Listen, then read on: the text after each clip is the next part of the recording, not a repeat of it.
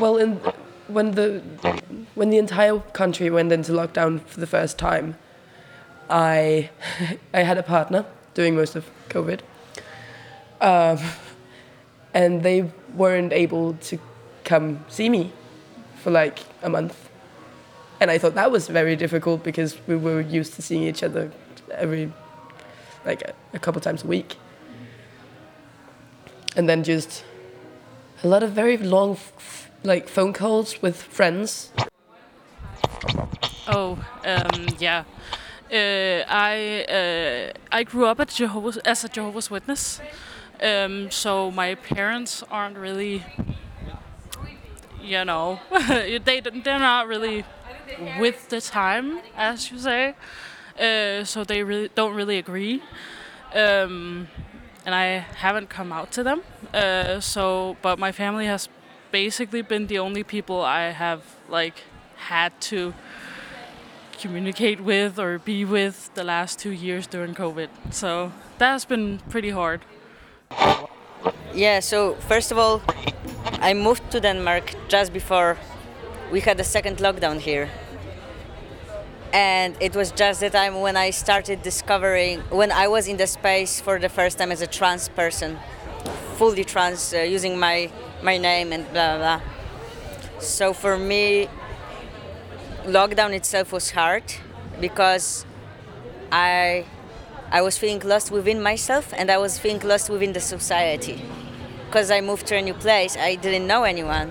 So, to be honest, COVID and lockdown itself was really hard for me. Uh, and I didn't get into the into the scene, the queer scene, queer scene here in Denmark. So I was feeling like I was the only person in the world with this issue, which I probably wasn't, but it felt like that. You just heard the voices of queers from the streets of Copenhagen telling us about their experience during Corona.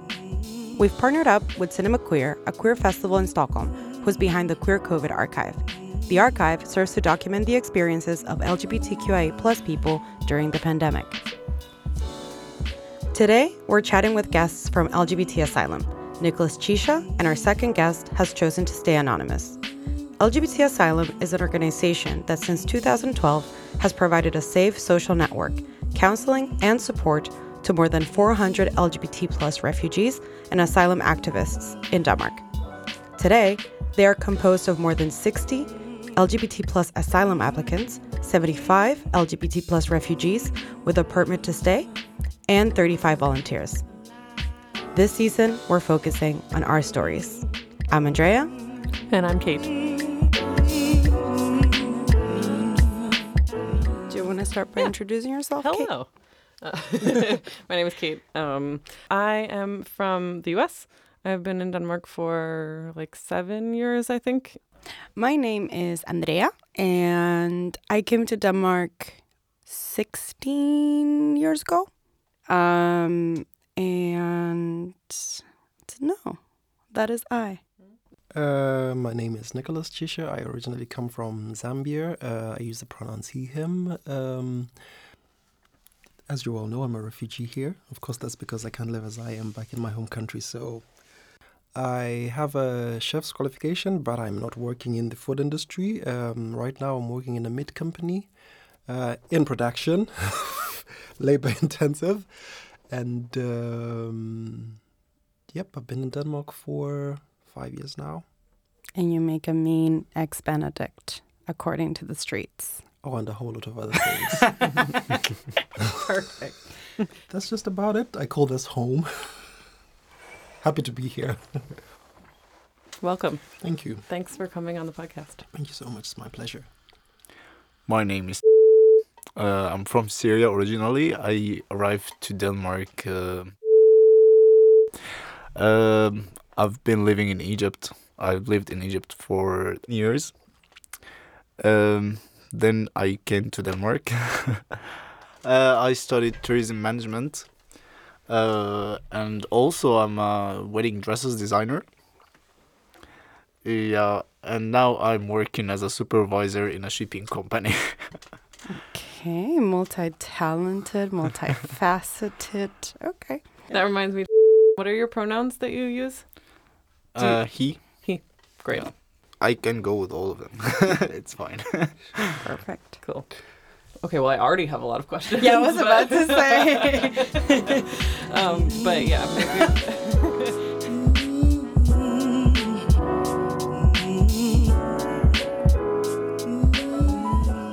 You think COVID, what is the first thing that pops in your head about being in Denmark during those times? Depression.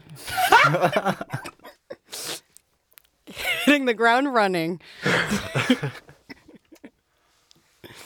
Yeah. That's it. You're just going to leave us with depression. Just period. yeah. End of sentence. No, he's getting. Well, we all we always have like levels of depression all the time. Uh, but during Corona, it was like really, really high. It was like the highest level to arrive to. Yeah, and especially when everyone also have the same around you, so you can't get out of it. hmm Yeah, that how was it for me. and you uh, said you arrived in. Is that correct? yeah. Yeah, so that was like coming off of the lockdown that we had in Denmark, right? Yeah. So, I mean, maybe you didn't have something to compare it to, but like, what was the feeling of arriving here during that time? once I arrived, I arrived uh, legally, like without like crossing illegal and like by plane and stuff. Um, it was fine for me until I when I seeked asylum. Mm. So then here it starts for the first two months. Uh, I've been in lockdown because I arrived to Denmark. The first, uh, I think, 14 days. And then when I seeked asylum, I've been also in lockdown again for like a month. I couldn't even like go out. Um, yeah, I can't go out. I can I like Jesus just asked me to stay in the in my room and they would get for me everything, but don't get out. it was more more uh, difficult to handle it by yourself without meeting anyone, without seeing anyone. And that was for three months in to- like in totality. In total, like Yeah. three months, three months and a half. yeah, that's rough. Yeah.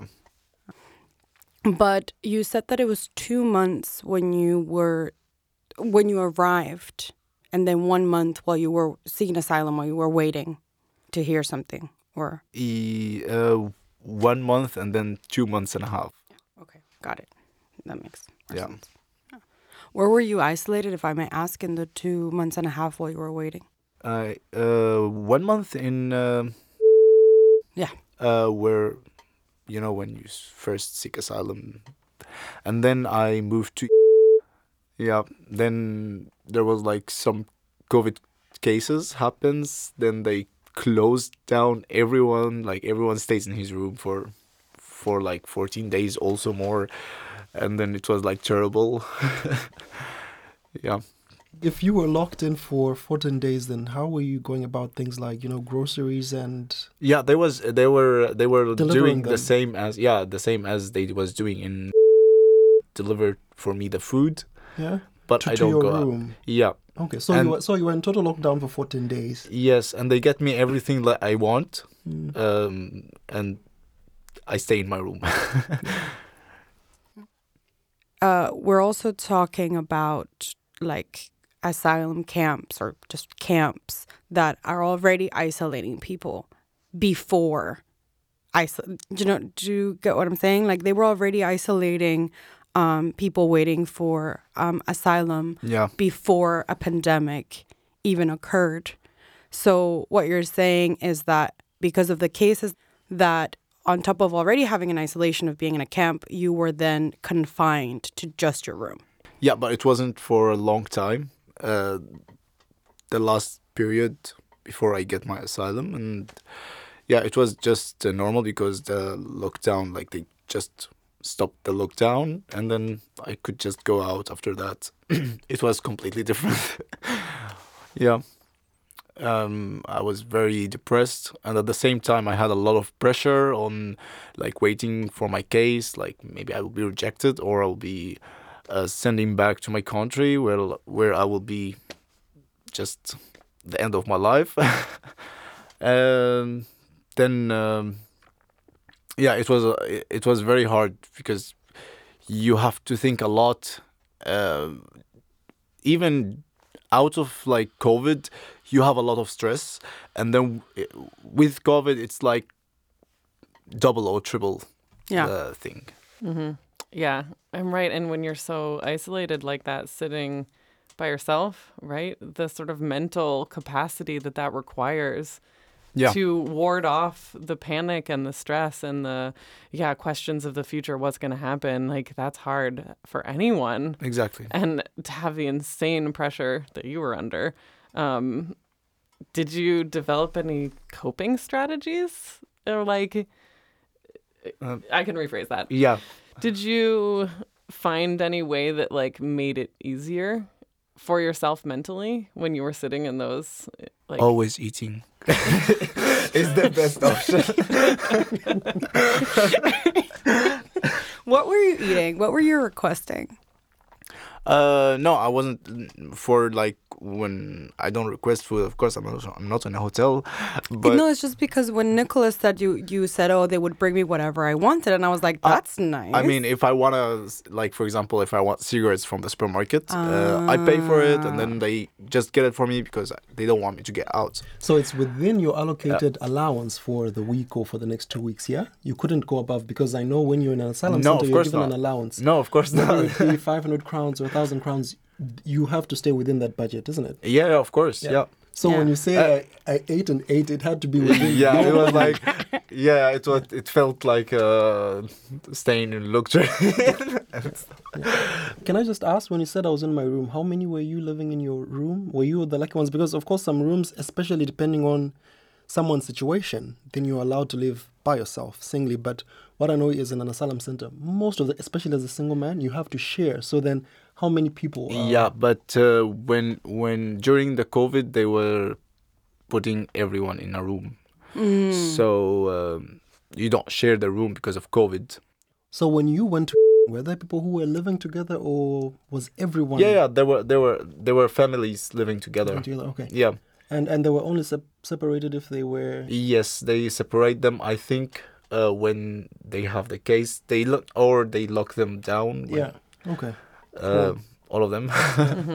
Okay. So like within the family there's a huge chance of exposure, right? If one person has it, they're not necessarily going to be like we'll isolate this person from their family to minimize the COVID cases. They're just okay, everyone can get it here. Because, because maybe. because that's the thing. I think that in asy- uh, asylum centers, there's also the thing of space. There's not a lot of space. So Yeah, so exactly. so so I just think I don't have the statistics, but I just think that the uh, infection rate must have been quite high because you've got all these people living together, and then when the pandemic comes in, then it spreads really fast. You know, of Yeah. course. So so then, like he says, I think that the most easiest thing was just to lock everybody down. If you're sick, then just stay together until you recover. yeah. yeah. Back to what you were saying about, uh, like, and also, well, both of you. So there's a certain allowance um, that you have, and then you could use that to order the different food and stuff, or cigarettes, for example. Yeah, yeah. like you said. But that means that in, and I'm not saying that that's how you cope, not trying to read anyone here, but um, there are people, like myself, for example, that in periods of stress um, can, for example, smoke a lot. Yeah. But you need to keep a little mm, like calculations of I can't smoke too much because then I'm not eating. Is that correctly understood? Yeah, yeah. The the uh, the lockdown happens when when there is like a case COVID case and all the all the place was like closed because they don't want anyone to get out. It was for 14 days. They was serving us food, uh, but you use what you have, and I was using it for cigarettes. Oh my god! yeah, and um, that's it. I think you understand. I mean, I think it's. I think a lot of people would have done the same. Yeah. Just because he was like, "You understand?" I'm like, I think a lot of people understand. Um, to ask you a little bit about um, like what sticks in your mind now. What's the like feeling that you have in the pit of your stomach about your time there. It, can you like sort of re- think about like uh, when you think back to that time? Is there a certain memory or feeling that just like uh, Yeah, Yeah. it feels like you stopped your life. Um, you can't do anything. You can't work. You can't study. You can't. Like you look at around like the people in the city. pe- Uh, they're working. They're studying. They they're doing everything, and you just like you look at yourself. Everything stops. You're not work. You're not allowed to work. You're not allowed to study. You're not allowed to do anything until you get your asylum um yeah you feel this period of your time is like just, just waste Uh, yeah i was about i was able to for example uh, learn a language in a school or or um, study something else in a school or work at least you know um yeah it was like uh, it feels like the times have been stopped for this period um this is what the mostly uh, painful for me. yeah. Yeah, and there are a lot of people stays like one year and a half and three years and four years until now, and they didn't get their their asylum and they are waiting for their answer, and they they don't have yes or no, and they still under this stress stress for five years or, something, and still they they can't work and they can't study and they can't do anything these five years. Yeah, of course. It's like your like you said, your life just stops. Like Yeah. everything is happening and you're just stuck. completely. Um, I was also with what you're saying now, but uh, going a little bit back to what you said that uh, going through a process of seeking asylum is very lonely and there's a lot of depression and anxiety and stress. Um, this is from the uh, LGBT asylum website that, according to various reports, LGBT plus refugees and asylum seekers in Denmark experience solitude, harassment, and challenges with their mental health, amongst other things. I was wondering, especially in terms of the pandemic, and maybe Nicholas, you can uh, comment on that. What were some of the things that LGBT asylum was trying to do to try? I mean, you obviously LGBT asylum is doing stuff all the time to try and counteract that. But was there anything like pandemic specific to try and do to keep some sort of connectedness and, and try to fight this isolation? Yeah, um, part of our work, of course, that is uh, we do have psycho or social counseling as as as, as a group, but uh, in that sense, that was also limited because there was only so much that you could do physically because we were limited. First of all, during the lockdown, you couldn't be as many as so many people, but um, a number of social events regarding the same were still able to take place. Like, for example, we had a number of picnics, quite a number of picnics, even during the lockdown. So, what, what we would do, uh, would meet as a group, and then sometimes they would say, Oh, yeah, you're not supposed to be more than 10 people, you're not supposed to be more than seven people. Then we just go to a park and then just split up. Smart. and then just split up, and then we'll spend the day like that. Uh, during Christmas specifically, I remember uh, a number of volunteers. Um, our community organizers came up with a list of volunteers whose homes were available because we knew that Christmas can be particularly hard hitting for uh, LGBT plus members across the world. It's known, but particularly for LGBT asylum seekers and asylum activists. So we had a number of uh, volunteers within the group who offered their space, their homes. Say, all right, my home is open for Christmas. So then, uh, within the Copenhagen area, uh, we had a number of people open up their homes. Then we had almost the entire group to say, okay, so come Christmas, come Christmas Eve, you will be spending that day with this one. Then we had a volunteer like host four to five people. But then, of course, we had to do uh, uh, uh, pre-testing before just to make sure that everybody was negative. negative, and as you went to somebody's home. So we were we were we were quite uh, careful on that. But then we couldn't do so much because, of course, it was still locked down. So there was only so much we could do. But then we also had online meetings. Sometimes we would um meet up and play games online, like virtually. Uh, that's a good thing in the asylum centers. At least there's free Wi-Fi, so a number of people were able to to um, to to participate. Yeah. What games did you play? What was your favorite game? Uh, bingo. yeah. Did bingo. what were the prices? Did you win anything? Uh, yeah, yeah. Sometimes we'd get vouchers for somebody to go to Netto and get groceries up to uh, uh, uh, like this amount Yeah, of yeah, groceries and so yeah, so so that kind of thing. We had to do something practical. yeah. yeah, but um, do we talk about the challenges as well? You Because- can talk about Yeah, whatever yeah, you want. if We can do it later because it was good that there was this really uh, quick lockdown. It prevented a lot of infections, but then it was also challenging for our members in the sense that um, I remember when we had one of our community dinners where we meet and have dinner like I think it must have been the first community dinner in January, and um, because we're insisting that everybody have a negative test and we had stressed to say even in Copenhagen Central, there are places where you could have yourself tested. But because all of our members, asylum activists, you say asylum seekers, we say asylum activists, what they have is an asylum ID. They do not have a CPR number. We had some people being turned back from these testing centers because they required somebody to have a passport and a CPR number. So that was like totally disadvantageous and It's impossible. almost almost discriminatory on our on our members. So so then we had to buy our own testing kits for people to be tested. You know? That's ridiculous. Yeah. Wow.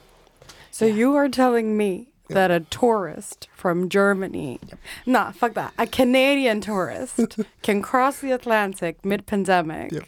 go with their piece of shit passport, get a test, but an asylum activist just like Who lives here? who lives here just Yeah. minding their business is like, no, because you don't have a passport because you're seeking asylum and you don't have a CPR because they haven't given it to you.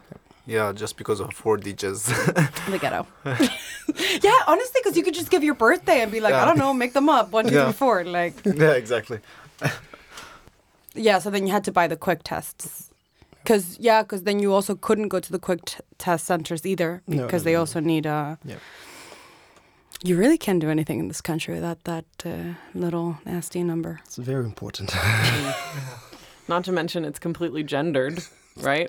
That the number is reflect what gender you were assigned at birth. So I never knew that. Yeah, Yeah. I think even numbers are quote unquote females or women, and odd numbers are quote unquote men and male.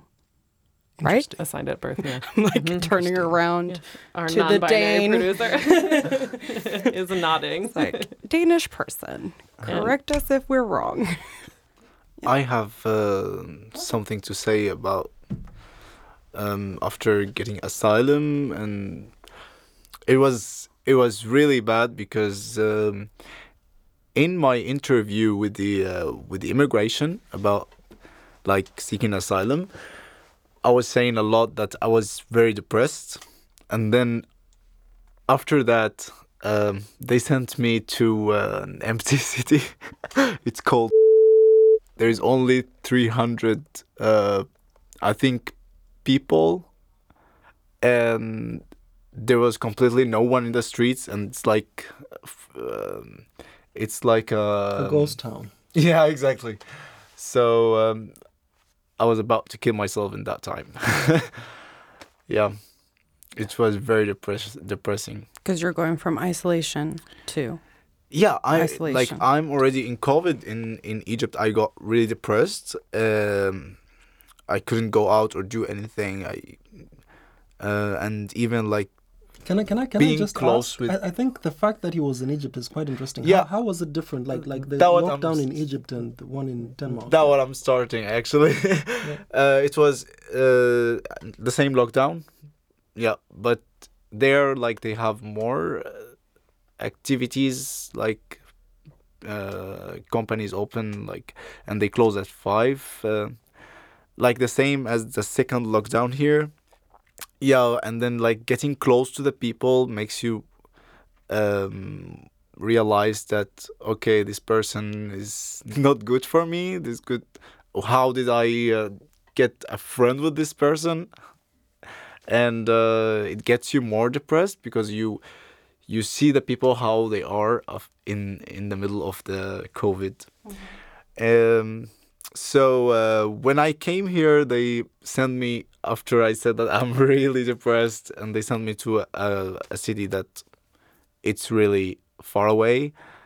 And i also actually told them that i have many friends in Copenhagen, and they could help me and help them and be like beside them, and get me out of what I had in in my country and Egypt, and they say like we will decide we will write that but we will decide about it. And they didn't decide. They didn't decide what i wanted. So even though you could prove that you had a community that could help you get established and help you out in Copenhagen, they still they still decide by themselves. They i think they don't care about how do you feel. Uh, how, this is how i felt.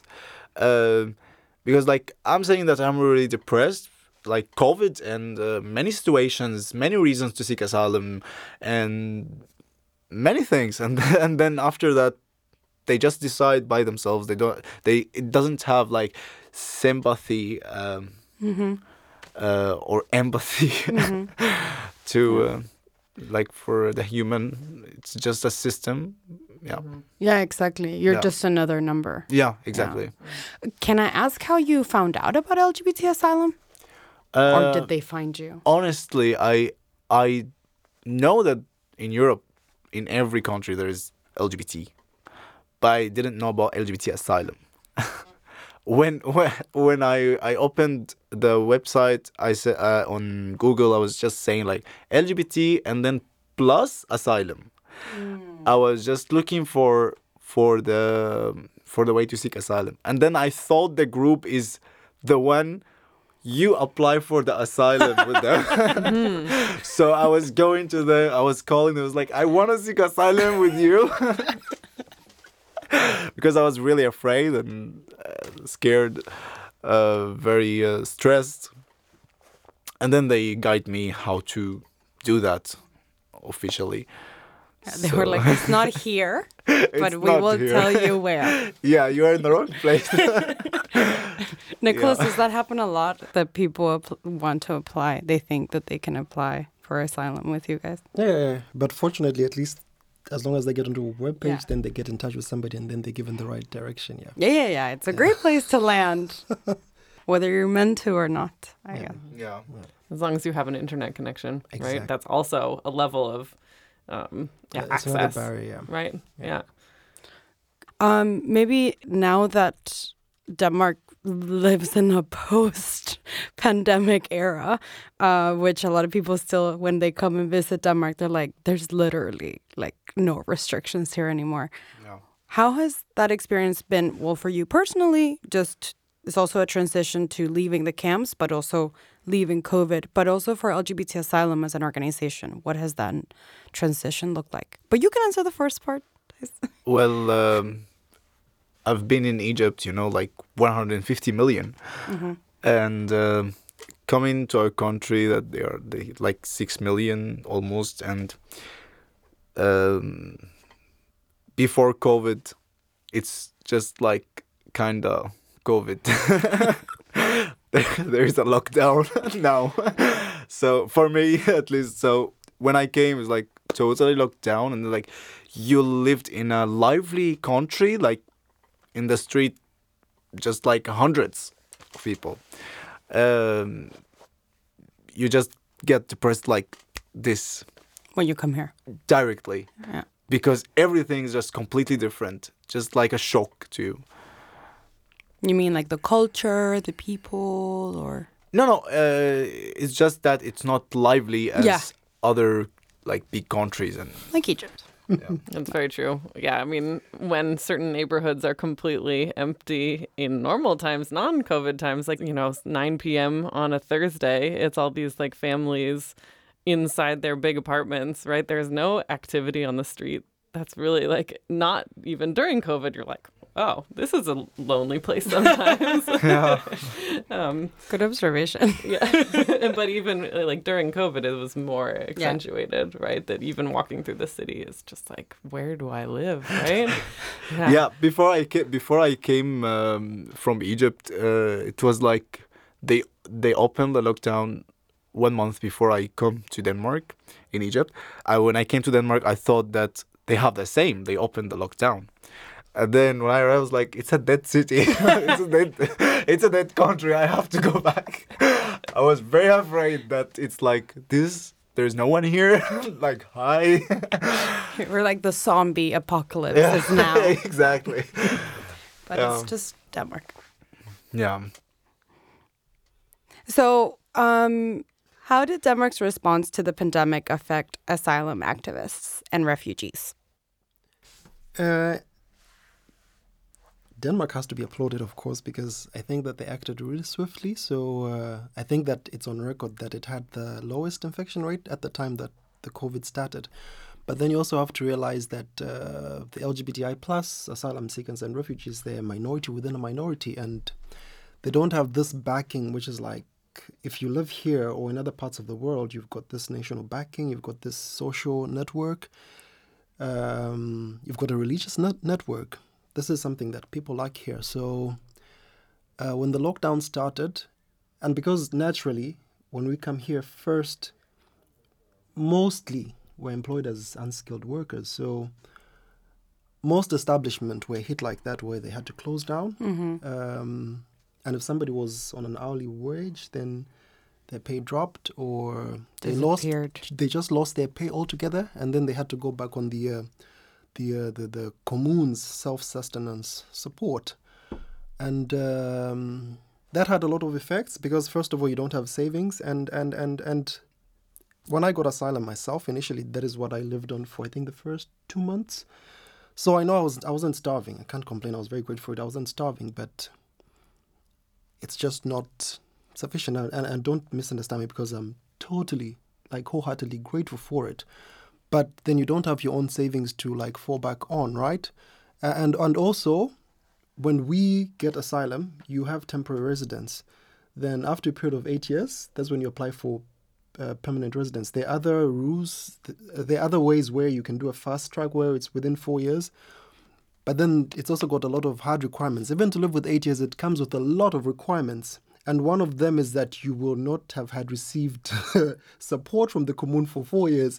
So I'm just imagining for people who are like, okay, I'm now in the seventh year, I just need one more year because I've got work. Then I can apply for my residence. Then all of a sudden you lose your work because uh, because of the lockdown. I, I, I was one of those, not not in the 80th thing, but I had just got uh, gotten a job with an uh, online uh, supermarket company. But then when the lockdown lifted, suddenly not many people were ordering online. Mm-hmm. and guess what? Because I had only been there for three months, I was one of the first people to be axed. Yeah, of course. And I also then had to fall back on the commune's welfare for a short period of time. So then you find that people were affected in a, in a whole number of ways, and um, and the, uh, the also that the effects are probably maybe not going to be felt now, Now, but yeah. they will be felt in three, four, five, six, seven, ex- eight years. Exactly. Um, exactly. Also, because you never know like how rules change. Like, um, I know someone that was um, going to apply for citizenship, and then last year Yep. they changed the law that you have to be working three point five Years. yeah. out of the last four. Yep. And this person is kicking themselves for not applying before.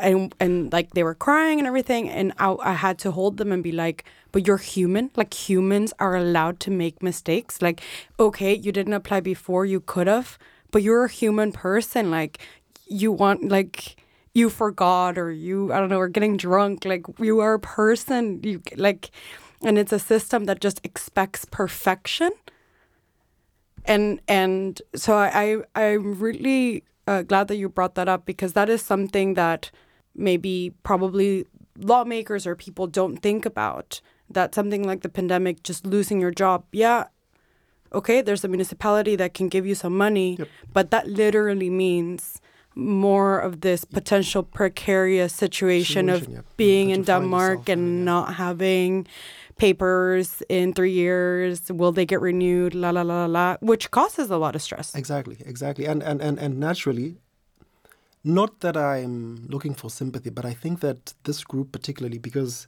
if you apply for asylum, then you must have gone through some kind of trauma, and most people have uh, PTSD or some kind of chronic I don't want to say disease, chronic chronic ailments that keep on repeating themselves. So Mm-hmm. when you have to go through this process, then it's really hard on the mind. And this is why I think that you have to be a really strong person to go through the system and and and, and stuff like this. I You have to be still strong. I still don't know um why don't we get um the permanent residence as LGBT because we already have a lot of uh, things happening in our countries, which is we can't really go back. And At the same time, we want to feel safe. We want to feel that we have a country that really protects us, and at the same time, like we can belong to this country. Um, yeah. Yeah. Yeah. Great question. Don't have the answer. Come on, Denmark. Nobody had the answer. but I think Yeah. I think this was awesome. You should have a podcast. But about what? Or whatever. Eggs Benedict. Thank you so much, Nicholas, for being with us today on the Mix Copenhagen LGBTQ plus Film Festival podcast, uh, which is also going to be part of the Queer COVID Archive project. So thank you so much for sharing your stories and your vast uh, wealth of knowledge. You're welcome anytime. See you next Tuesday. Thank you so much. It was a pleasure. Thank you. Thank you. This episode was presented by Andrea Coloma and Kate Crochelle. It was edited and engineered by Winter Robinson. Research for this season by Michaela Rasmini. Our Voices from the Street segments were produced by Julia Naruzzi. Thank you to Cinema Queer in Stockholm for partnering with us for the Queer COVID Archive project. If you want to see and hear all the stories gathered for this project outside of this podcast, go to queercovidarchive.com. Thank you to the Guldsmeden and Clarion hotels for providing accommodations for our festival guests this year at Mix Copenhagen. Don't forget to like and follow Coming Out of the Celluloid Closet on Spotify, Apple Podcasts, or wherever you listen to podcasts to get the newest episodes right in your feed. See you soon for more stories of the years that have defined the queer experience.